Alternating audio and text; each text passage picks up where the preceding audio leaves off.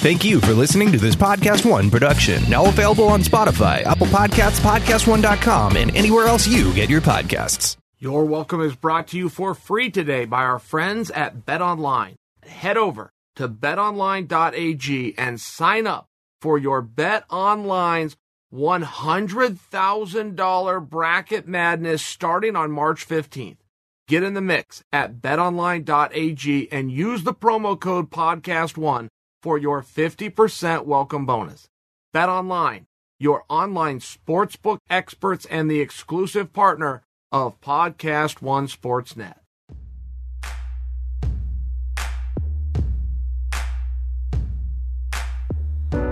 He's been running these streets for years, and he's still here, and so is fear. Undisputed, never lost around. Bodies hit the ground when the bad guy comes to town. American gangster, this man will put a hurt on you. You'll be crying for your mama by the time he's through. You better believe that your life's in danger when you see the American gangster. What's happening, guys? Happy Wednesday! And thank you for joining another special episode of You're Welcome. All right, l- let me break this down for you. I got a weird week. I got a weird week. I'm in the midst of it now. I am headed out to New York. I'm going to go from New York to Connecticut for Bellator this weekend. And I'm taking you guys with me. Wherever I'm at, I've got a recording device. We're going to put this podcast together, but it just seems that something always comes up when I'm on the road. So I've got a couple of options to either do a podcast early, put it in the can and release it to you guys as though it's fresh, or take you along. So let's start with this.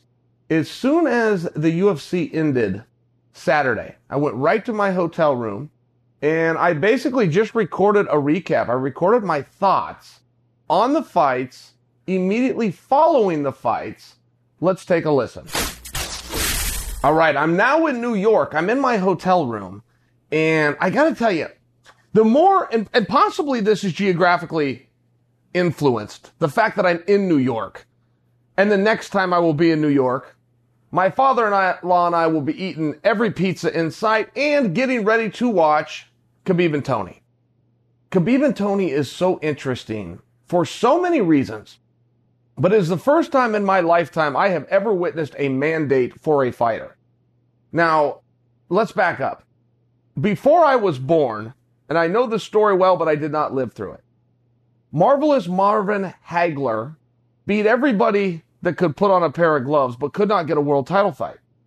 And Senator Kennedy contacted Bob Arum and said if Marvin Hagler is not given a world title fight, the Senate is going to hold an investigation as to why not. Bob Arum hung up that phone, called Marvin Hagler and said, kid, you're fighting for the title. So I mean, that would have to go down as the ultimate mandate of all time in the history of combat sport.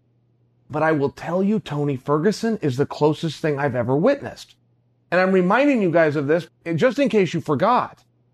This fight has been signed four times. It's fallen through four times. Dana swore up, down, and sideways he would never do this a fifth time. There was a mandate not only by the fighters, not only by the fans, not only by the media, not only by Khabib himself, but ultimately the fellow 155 pounders who have sacrificed, who have done heavy lifting, who have worked hard, and who have a like-minded goals and dreams, all stepped aside and said, Tony Ferguson, take your spot. That is fascinating to the highest of levels. It is incredible, but it is largely why we were here for a fifth time. This was demanded. Look, we knew Tony deserved the shot. That's why he got it four other times. We knew that Tony was the number one guy. That's why they called him the interim champion of the world, a title which, by the way, he never lost. They took the title. He no longer has the title, but he never lost the title. Same thing that happened to uh, Colby. Beyond baffling. But okay.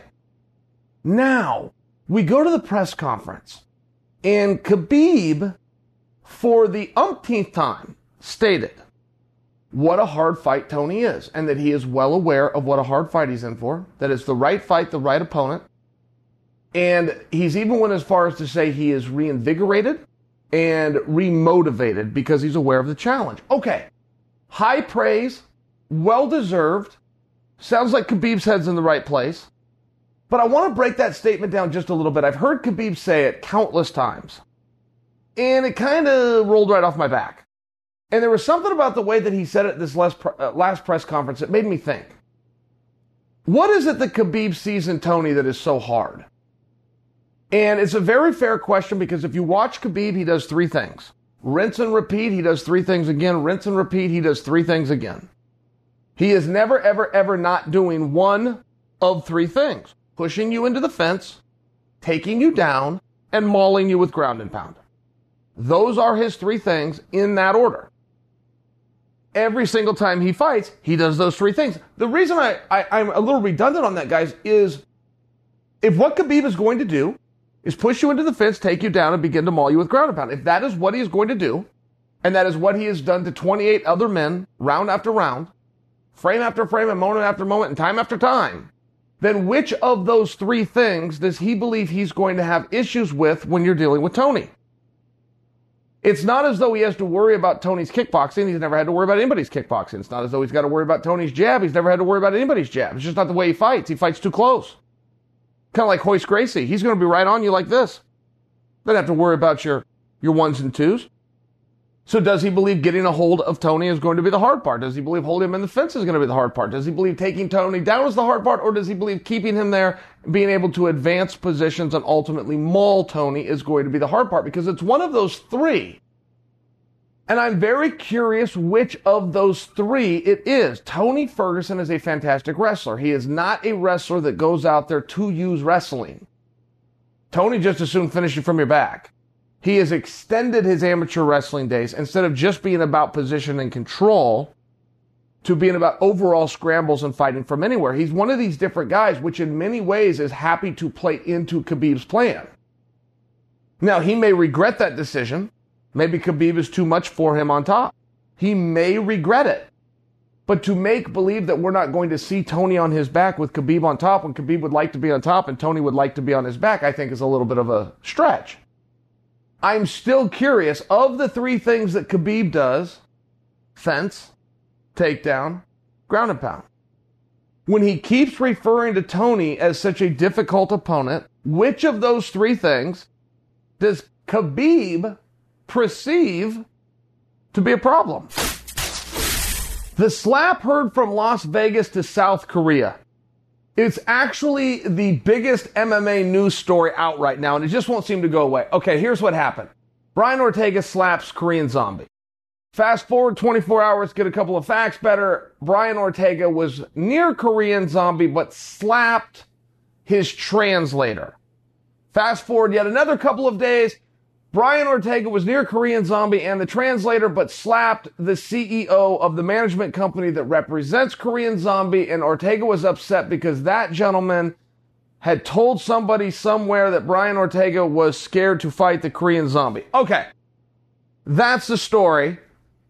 Ortega backs the story. Said, yep, that's exactly what happened. Told that guy, if I ever see him, I'm going to slap him. I saw him. I'm a man of my word and I slapped him. Okay. okay.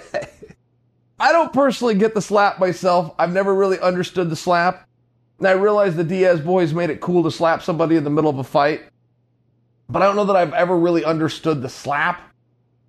And Brian Ortega is such a nice guy, by the way. I mean, yeah, you have to include that in there. If you ever meet Brian Ortega, he's borderline shy. He very much keeps to himself. If you ever pay him a compliment, I mean, you can see his face light up. It means something to him.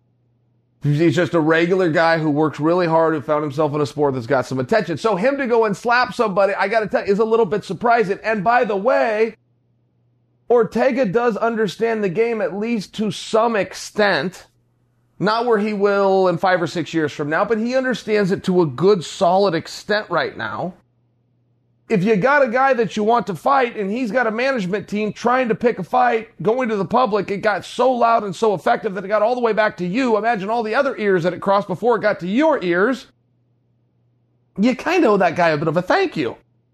Not to mention, it's kind of low fodder in the cannonball of insults, right? I mean, You're afraid to fight Korean Zombie. It's that's not is. Do you have to fight over that? It seems as though that's kind of uh, G-rated. I'm not totally sure where the insult came from. Not to mention they were our guests and it was just two of them. They were a little bit outnumbered and they got put in a section and they're right by each other. I mean, there was just a lot of things on it that were more confusing as to why this ever happened. I would go, I would call it unnecessary. Now, the good news is, as much as saying a guy is afraid of another guy isn't all that big of a deal, I imagine the slap wasn't all that big of a deal. I didn't see it, I suppose, but I would just imagine that a slap is one step up or one step down from a push, from a shove, right? I mean, it kind of sits on the same shelf next to that. No harm, no foul would be largely the way I will look at this. Possibly because I choose to look at it like that. Prob- uh, possibly because I like Brian Ortega a lot I don't want anybody to have to be mad at him. It just will always never cease to puzzle me how you're in the one sport where if you have somebody you want to fight, you can fight them. You just have to make sure that it's another guy that has a privileged license and you wait until the appropriate time when the unified rules will be applied. I don't think that's uh, too much to ask of anybody. The bullet won't quit calling out Weili. And by calling out, she hasn't officially said, hey, come on up to 125. I'll give you a shot at this champ champ thing and let's fight. But she's gotten pretty close to that. I mean, she said everything but that. She has said if she wants to come up, someday I will fight her. And then she's been highly critical of Weili. And there's something about it that just feels off. First off, that is not a mega fight that the world's clamoring to see. Secondly, whenever you do the champ champ thing, it has to be a mega fight that the world is clamoring to see. Because the byproduct of a champ champ fight, as we have seen historically, means the lower weight division that gets left generally never gets returned to. It goes into a to a free fall. And they've got to, you know, find the two contenders and run them back. I mean, we're seeing it right now with Figueiredo and Joseph Benavidez, just to use a, a very recent example just kind of one of these things. So first off, you, you would need a big fight. Second off, that fight just doesn't fit the bill. Nobody's dying to see the bullet fight. Nobody's dying to see Weili fight. Those things are changing.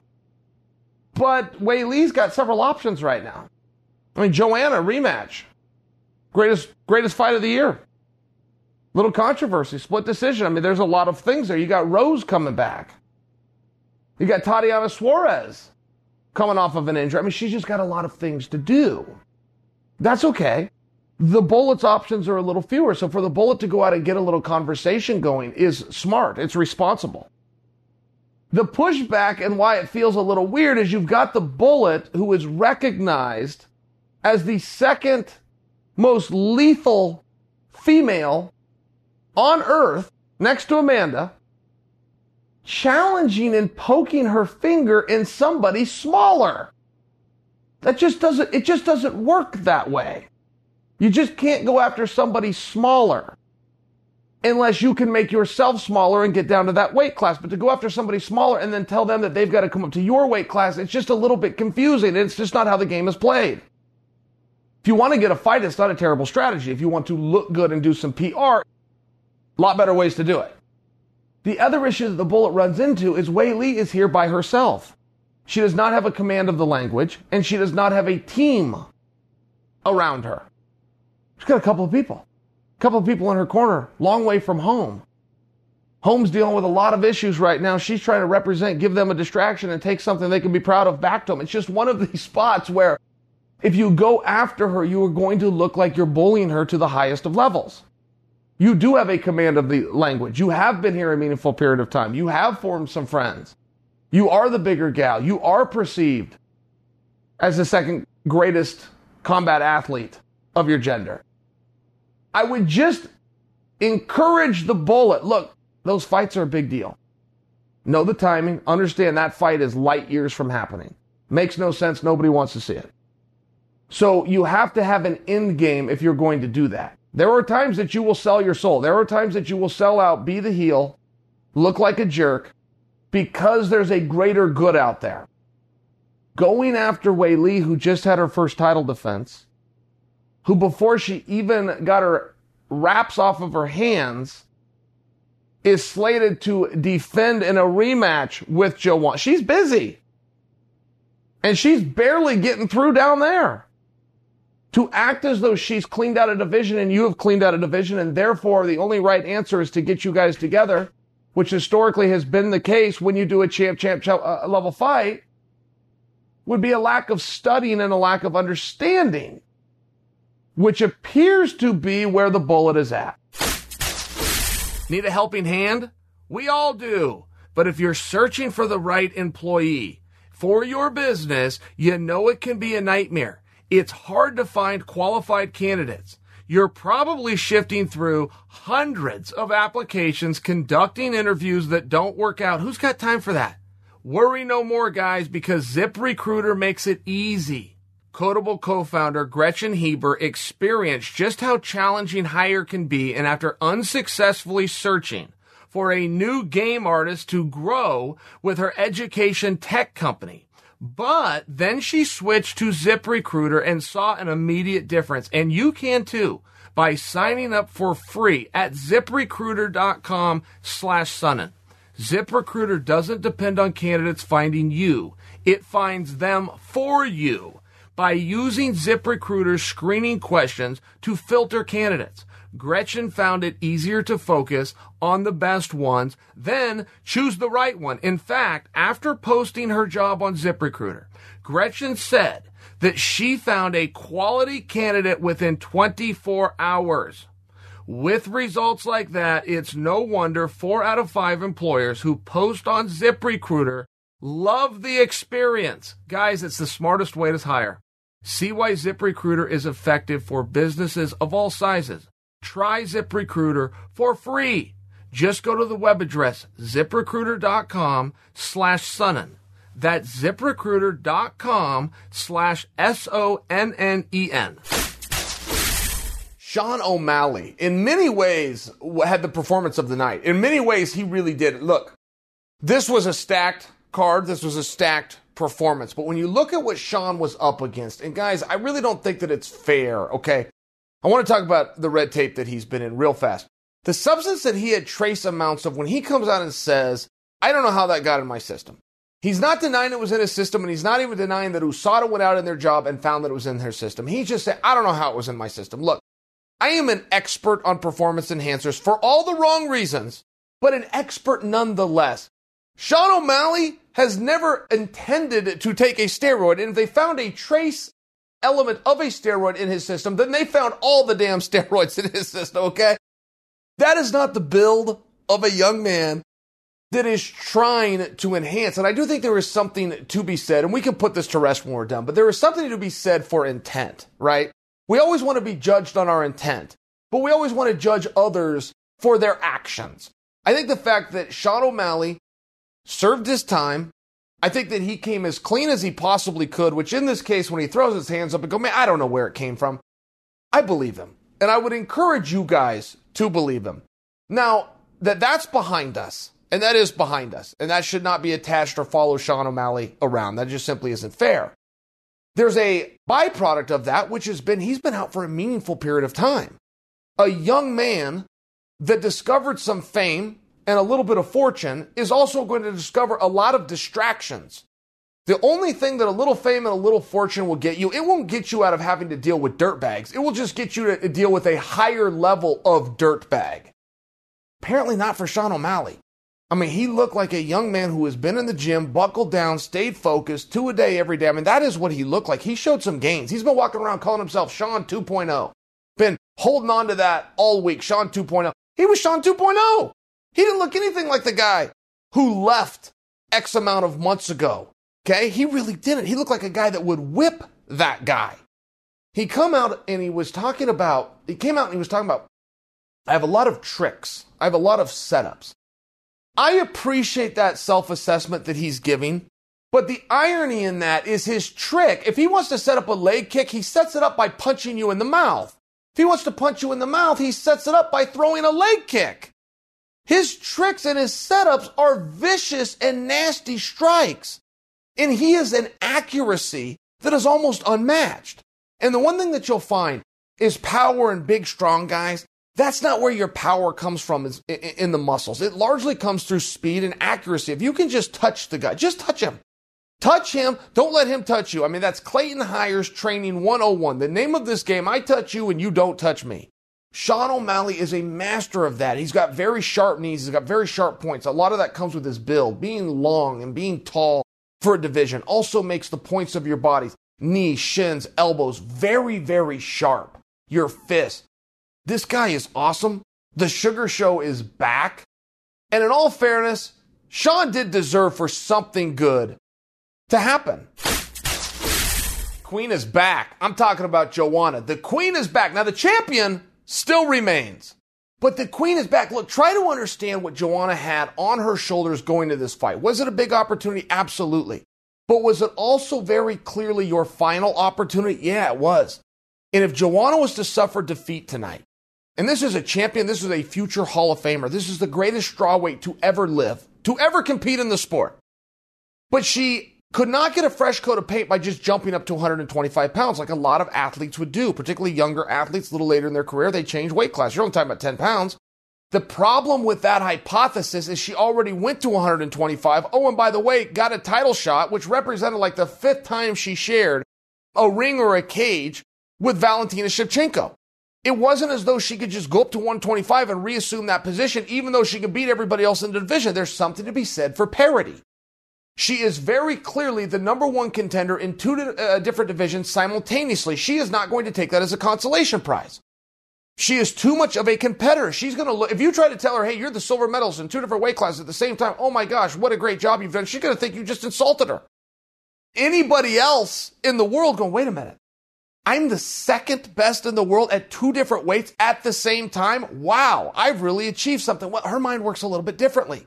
So where can she go from here in this fight if she doesn't win it? That was a big question, but also creates a big pressure, something that she had to deal with in her approach to this match. Now, this fight, let's break it down. Awesome. If I was to use a word, awesome, this had such an output. There was so many punches, there was so many kicks, there was nobody backing down. Big question going to the contest, Weili, who is powerful, who is aggressive, who is fantastic, who looks nearly invincible. Can she go in championship rounds? It's a different sport. You change the time, you just change the sport. You change one rule, you just change the sport. Right? It's no different than, than a recipe that you may follow at home. If you change one ingredient, you have now changed what it is you're baking. Okay. Weili absolutely answered the question. She's got no problem 20 minutes in. She's got no problem 25 minutes in. She looked like she could go another, make it a 30 minute, make it a 35 minute fight. She wasn't going anywhere.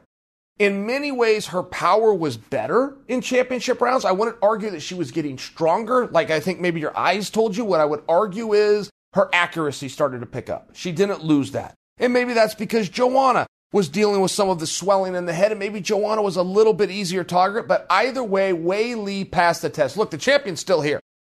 But the queen is back. One judge even thought Joanna won this, okay? It was a split decision one judge gave to her. I personally thought that Joanna had won the fight but not enough that I could raise a stink with anybody. I mean, this was just a really close contest, right? Three judges, two different opinions, couldn't have really been much closer.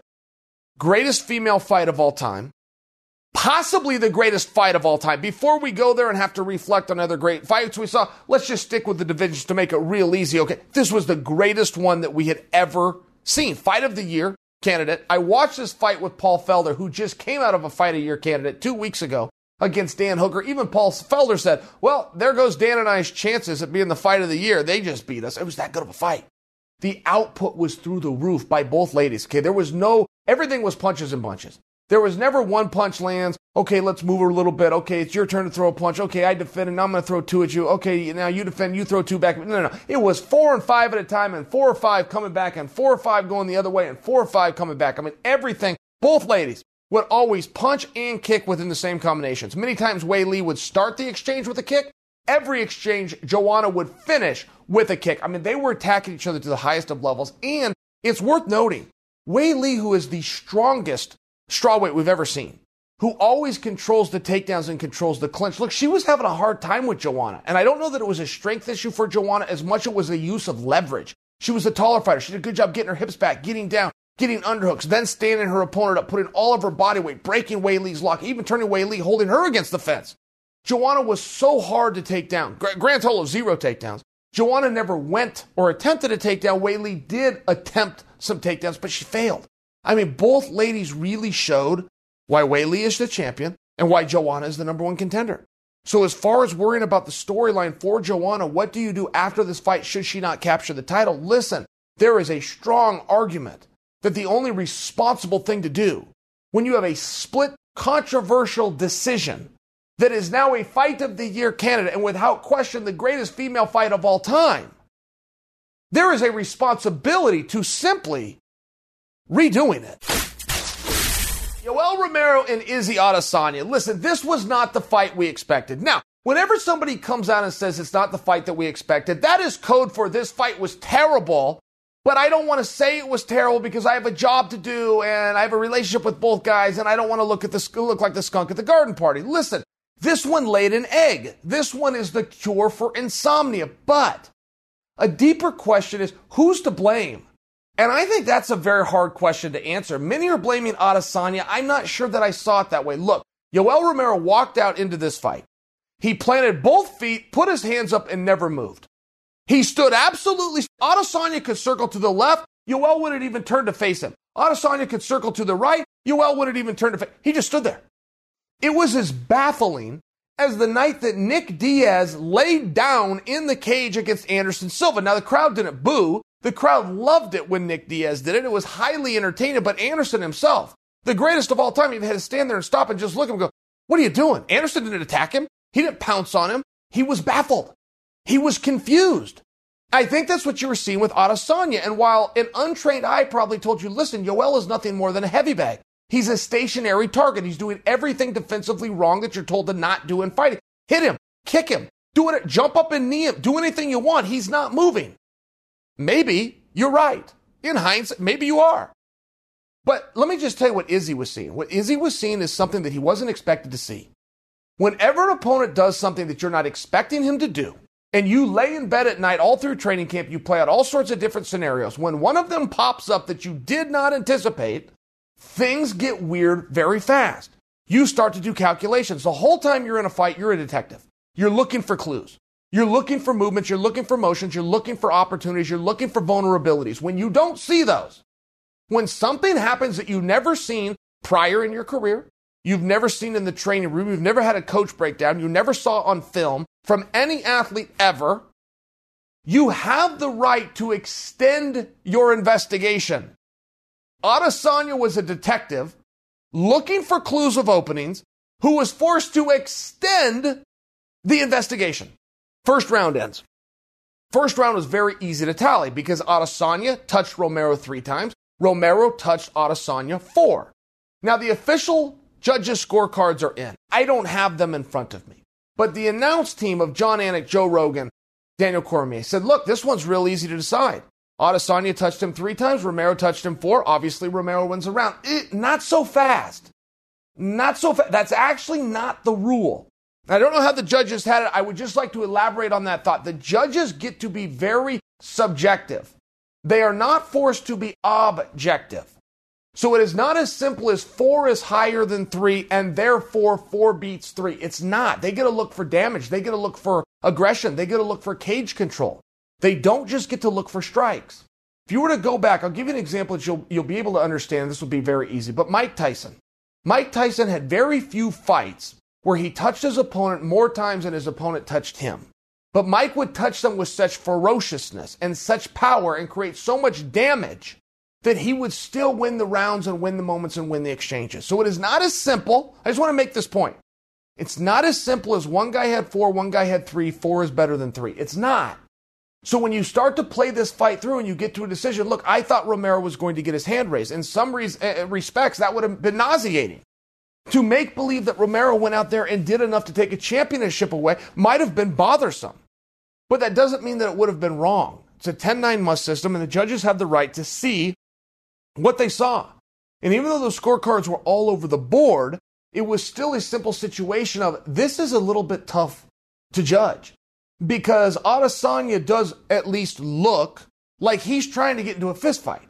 And Romero does at least look like he's trying to conserve energy and avoid engaging in a fistfight. Romero is very baffling to me. And he's baffling to me only because he is such a dynamic world and Olympic class wrestler that chooses to not bring those skills with him. I would encourage Romero, and I have a feeling I'm a little bit late, and I have a feeling I'm, it's going to fall on deaf ears because I certainly can't be the only one. Certainly, his own camp and his own team have grabbed him by the collar and smacked him left and right and said, Listen here, you got a lifetime of wrestling behind you. Go out and use that. Okay. If for some reason Romero is just not seeing the opportunities to close the distance and clinch up and engage his opponent, try to ultimately drag them to the ground, if he's not seeing those opportunities, he can still use those movements just to remind and reinforce the belief in his opponent's mind that you are in here with an elite wrestler. If you can get a striker to always worry that the takedown could come at any time, you will reduce his striking immensely. We've seen this happen in MMA. Ray Sefo comes to mind. Tyrone Spong comes to mind. Genki Sudo comes to mind. Great strikers. Very great strikers who would still go out there and win and they would be stand up battles, but they didn't know that going in. They didn't know my opponent isn't going to try to take me down. So all of a sudden, even though they're in their wheelhouse, the fights end up pretty close. Reason being is it's in their mind. I'm in a little bit of a different world. It can be a little bit more dynamic. Romero doesn't do a good enough job of reinforcing that psychological belief within his opponents. So if he wants to go out and stand with these guys, and he's a fantastic athlete who's very powerful, and he's also a little bit awkward, he can go ahead and stand with guys. We've seen that. Romero's proved that he's a complete fight. Whether it's a Costa fight, whether it's a Whittaker fight, even tonight with Adesanya, he's proven he can do that. But he's also proven that he's not making his opponents worry about a lifetime accomplishment, success in the wrestling world. I think that that's Romero's one big mistake. Now, I also think there's plenty of compliments that you could pay Yoel. I think that Yoel did a very good job. Look, he wasn't checking all the leg kicks, but largely that's because Adesanya set them up so well. Yoel did have some very good moments. He did go in sprints. He did conserve his energy. He was able to be efficient. He was able strategically to extend his lungs and see the contest through. But I will tell you, a combat athlete's biggest fear is not losing. An athlete's biggest fear is exhaustion that they will reach a level of fatigue where they cannot finish the contest. That is their single biggest fear. And the greats can put that behind them. The greats can accept that fatigue is a real thing, but my opponent's feeling this too, and I'm going to push until the end of the night. That is something that I think Adesanya showed. Adesanya's ability to get up off of the bottom in about two seconds with a world and Olympic medalist on top. Adesanya is showing gains. And when you are looking for storylines, not only, and we know what's next for Adesanya, it's Costa. I understand that, but I do think as we start to look forward and fantasize about an Adesanya Jon Jones fight, the one thing that we were going to learn tonight, when Adesanya was locked in there with Romero, is just quite simply, can you stop a takedown? And by the way, if you can't, can you scramble and get up off the bottom? Because if you can't do one of those two things, you cannot compete with Jon Jones. Adesanya proved that he can. So the hope and the dream of that super fight stays alive.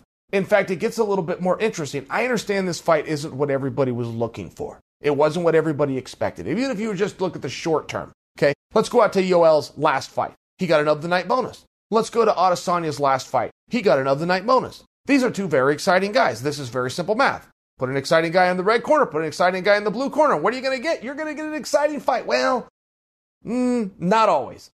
That doesn't mean that there weren't some wonderful moments. And at the end of the day, guys, you turn to the scorecards after time runs out, you see what they have to say, you shake hands, and you walk away. Adesanya walks away the champion. Tony and Khabib's press conference was kind of a highlight of the weekend in many ways. So, whenever you have a special fight, there's ways to tell. One way to tell when a fight is very special is when they have a press conference and only the two athletes competing in the main event are the only ones invited to the press conference. That only happens in a very rare situation where a fight is big enough and the athletes can command enough attention that they and they alone, along with Dana White, can take a stage. and bring in an audience and do numbers and get media to come out. I mean, it's, a really rare thing. I think we all understand how big the fight between Tony and Khabib is, but I also enjoyed the press conference. Look, it kind of started out, Tony shows up and he's got these gloves on that I thought were hand wraps. Where I was sitting, I thought he like wrapped his hand in kind of like this cool way, but other people were telling me no, it's uh it was like a luchador glove. Okay, fine. But he shows up with a prop. Okay, there's something to see, and then he's holding a baseball.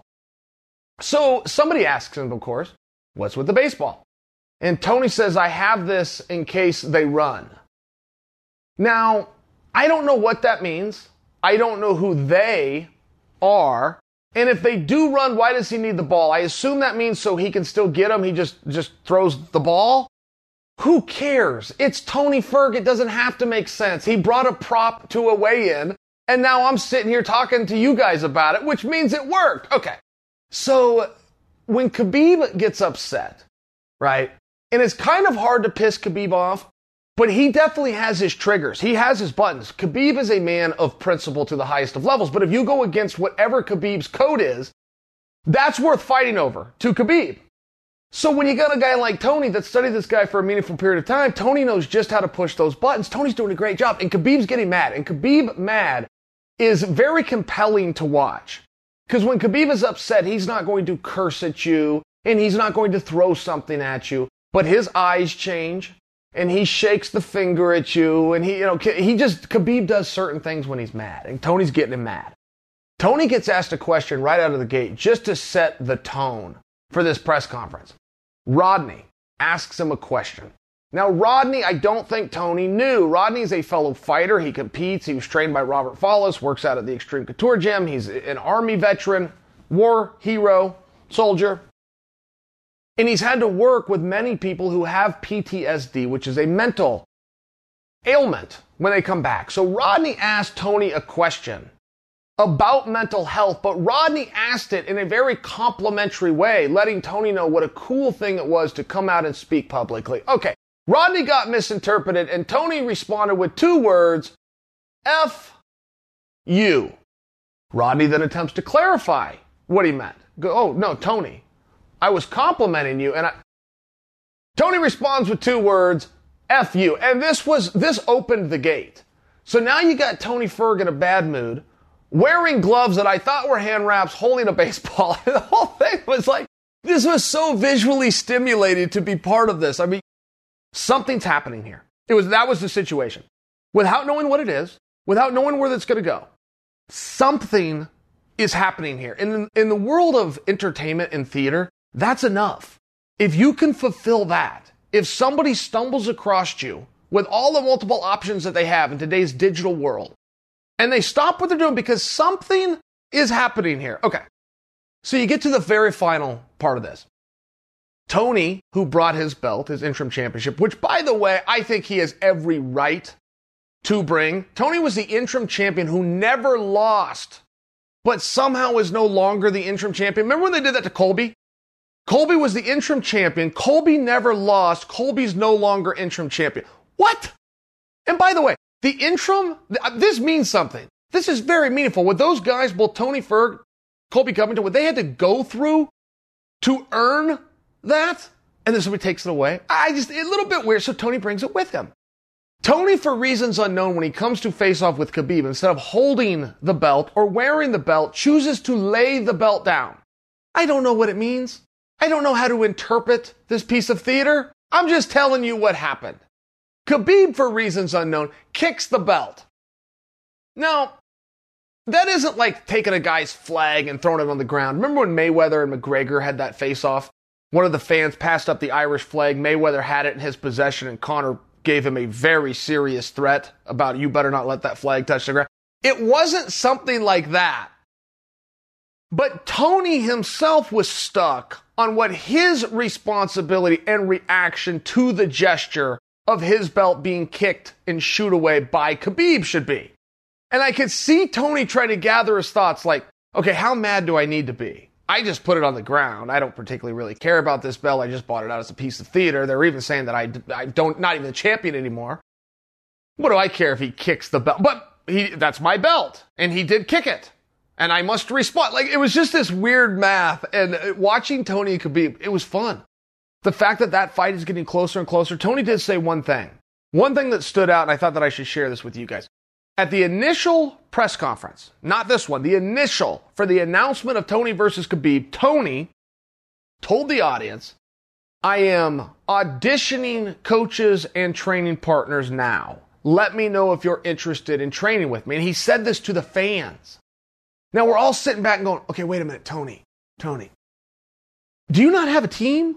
Do you not have a gym and a home and a coach and all these different things? And it would appear by that statement, no, he did not. So fast forward to this press conference, which was 48 or 72 hours ago. I mean, it just happened. Tony tells the audience, I've decided I am going to spar for this fight. So if any of you would like to spar, make sure you find me. And I'm listening and going, okay, that sounds like a good idea. In terms of the spar and in terms of just doing it with audience participation, a little bit weird, but the sparring part sounds like a good idea. By the way, Tony, that fight's in three weeks. You're just now came up with the idea that you should spar. So I never know what part of this is showmanship. I can tell you when I was in the room with Tony Ferg, I've told you guys many times about how hard he worked, but I mean, this was like years ago. I still remember. I mean, he worked so hard, but he sparred every day, lots and lots and lots. And we used to spar three, four, five rounds as part of practice. Tony would stay after practice, shark bait, where he stays in, and anybody who wants five minutes with him, just come on out.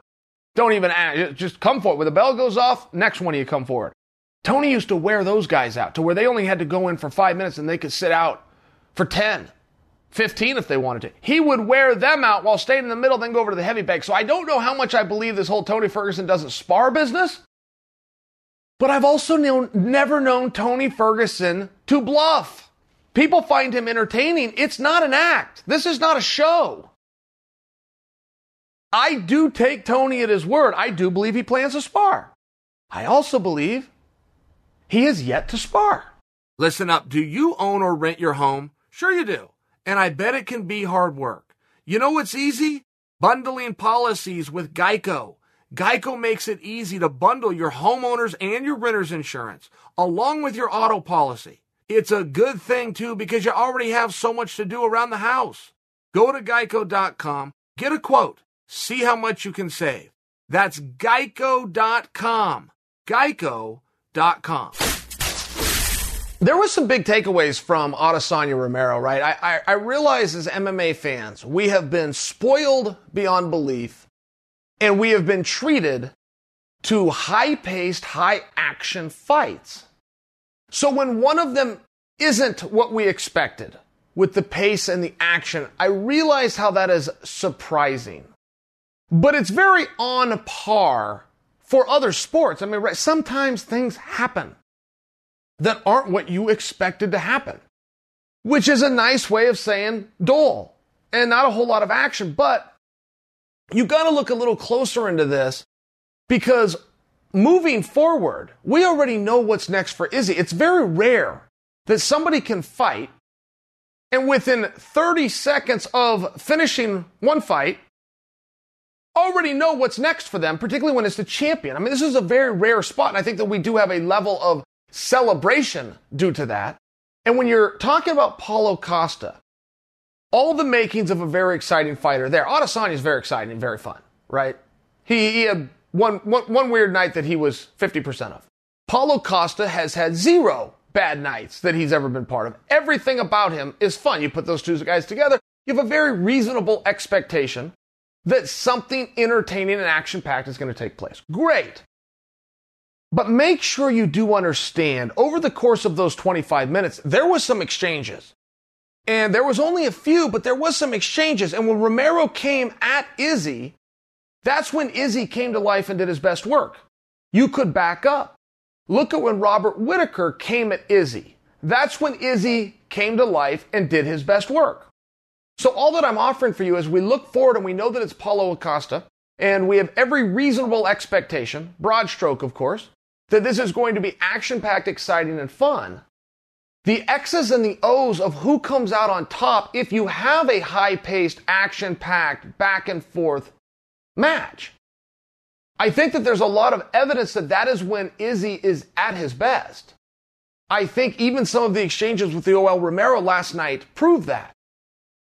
But I would also offer for you, if you're Team Paulo Costa, you have a nail to hang your hat on as well, because that's when Costa's at his best. Costa wants you coming at him. Costa wants you in range at all times. He's going to throw heat at you. He's going to slip out of the way of yours. He's going to go to your body. He's going to come upstairs, but he's staying in your face. You're going to hit him. He's going to hit you. You're going to clinch with him. He's going to clinch you back. It's a push and pull to the highest of levels. Neither one of these guys likes a whole lot of strategy, and neither one of these guys likes a whole lot of space. They prefer to be right in the fire. So the question does quickly become who does that favor? I don't know that I have that answer. I think my opinion is, is still forming as the fight gets closer, and that fight, in all fairness, is a meaningful amount of time away. But at least we do know it's incumbent that it's on the horizon. And I do think if you took a little bit closer look at the exchanges that did take place over those five rounds between Adesanya and Romero, you would be able to form a little bit of an opinion and come to the ultimate consensus that Izzy does his best work when the house is on fire. UFC 248 was a weird night. I, I, I, am so confused in so many directions. So here, let's just start the night off. My longtime teammate, Emily Whitmire, had a hard time making weight. Something happened. Rumor is that it had to do with the weight cut. She ends up in the hospital, isn't able to make the fight. That was the first fight of the night. So as the building opens and the crowd comes in, the very first thing that you have for entertainment is Bruce Buffer getting into the ring and announcing to everybody, Emily Whitmire is out. This fight is off. Stay in your seat. Shows push 30 minutes. Fine. Terrible. All your thoughts with Emily. Weird start to the night. Great. Show gets kicked off. Deron Winn comes out. He's got some kind of heat with his opponent. I mean, there's some back and forth and some Twitter, and I missed some of it. A lot of people were telling me about it, but these two really want to fight each other. Deron, great wrestler, was never really able to find his wrestling. He ends up not only losing, he gets stopped, but that was kind of a, a bit of a surprise. You move forward to Sean O'Malley, who has been out for X amount of time, young in his career. That should affect him. Nope, turns out he looks better than he's ever looked. I mean, in many ways, it was Conor McGregor versus Cowboy Cerrone all over again. When you look at the time that was removed, what was expected in his performance, and then how he outshined his own coverage on this, that was a little bit strange. Fast forward all the way to the girls' fight, which goes down as not only the most activity in the history of a world title fight on both sides, but also goes down instantly as a classic. Instantly, it's got controversy, split decision. The queen returns, the champion remains, and it appears that now a rematch is in order. Moving to the main event, where Adesanya comes out exactly like he said, said he's going to do, takes takes the ring. Romero throws out something that's confusing, baffling, and now very little activity ensues. You end up with a snooze fest that you have to go to the judges. The judges see it all over the board, but they do have one thing that they agree on, which is they all believe that the champion, Adesanya, did enough to leave with the championship. Great. That sets up a fight with Paulo Costa, which Izzy tried to address from the cage, looks over, and Costa's seat is all of a sudden empty. Costa's in the back.